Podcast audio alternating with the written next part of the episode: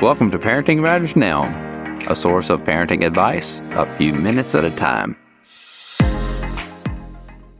Can Winnie the Pooh teach us a thing or two about parenting? Hi, this is Dr. Roger Smith with Parenting Matters Now. I want to tell you a, a, a quote from a, a, book by A. A. Milne, Milne, who wrote Winnie the Pooh, or whatever the title is. We just know it as Winnie the Pooh.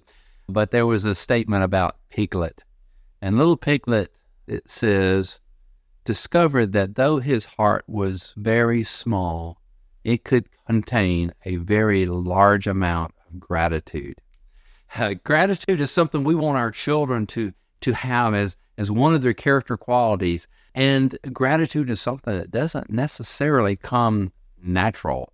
In fact, we are born and we come into this world quite selfish. And gratitude is the capacity for us to get our eyes off of ourselves and to see something that we value besides ourselves. And so we as parents can help our children to gain an attitude of gratitude. And it's not by complaining about it. You know, you you just need to be grateful. That doesn't work.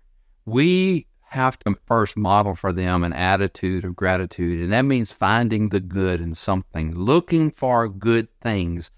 It's almost like looking for a trail of nuggets along the way. And, and there's some exercises that you can do as simple as on the way to something, the grocery store, a swim lesson, on the way to school, any place that you can be going along and that they are not in a bad frame of mind. Don't start when they're already having um, anger or frustration, but when there's a neutral, neutral situation, say, let's look for something, let's observe something along the way that we can be thankful for, we can have gratefulness for, and it can be as simple as the streets are clean.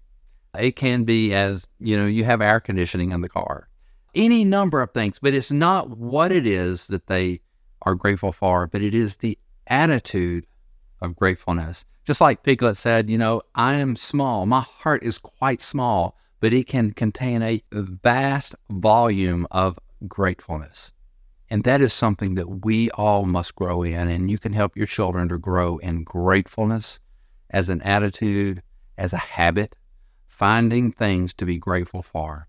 Don't start whenever they're having a, a bad day and say, well, you just need to be grateful. No, we don't. That we, after they've been trained, maybe you can work in those situations and go, hey, let's work, time out. Let's work on our gratefulness here.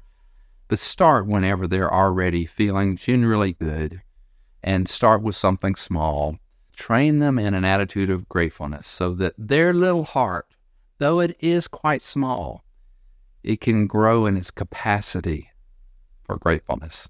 If you find the advice here helpful, I encourage you to get my book, Parenting with Influence, by visiting rogersmithmd.com. Subscribe to Parenting Matters Now for more advice or go to rogersmithmd.com to search for more topics. See you next time.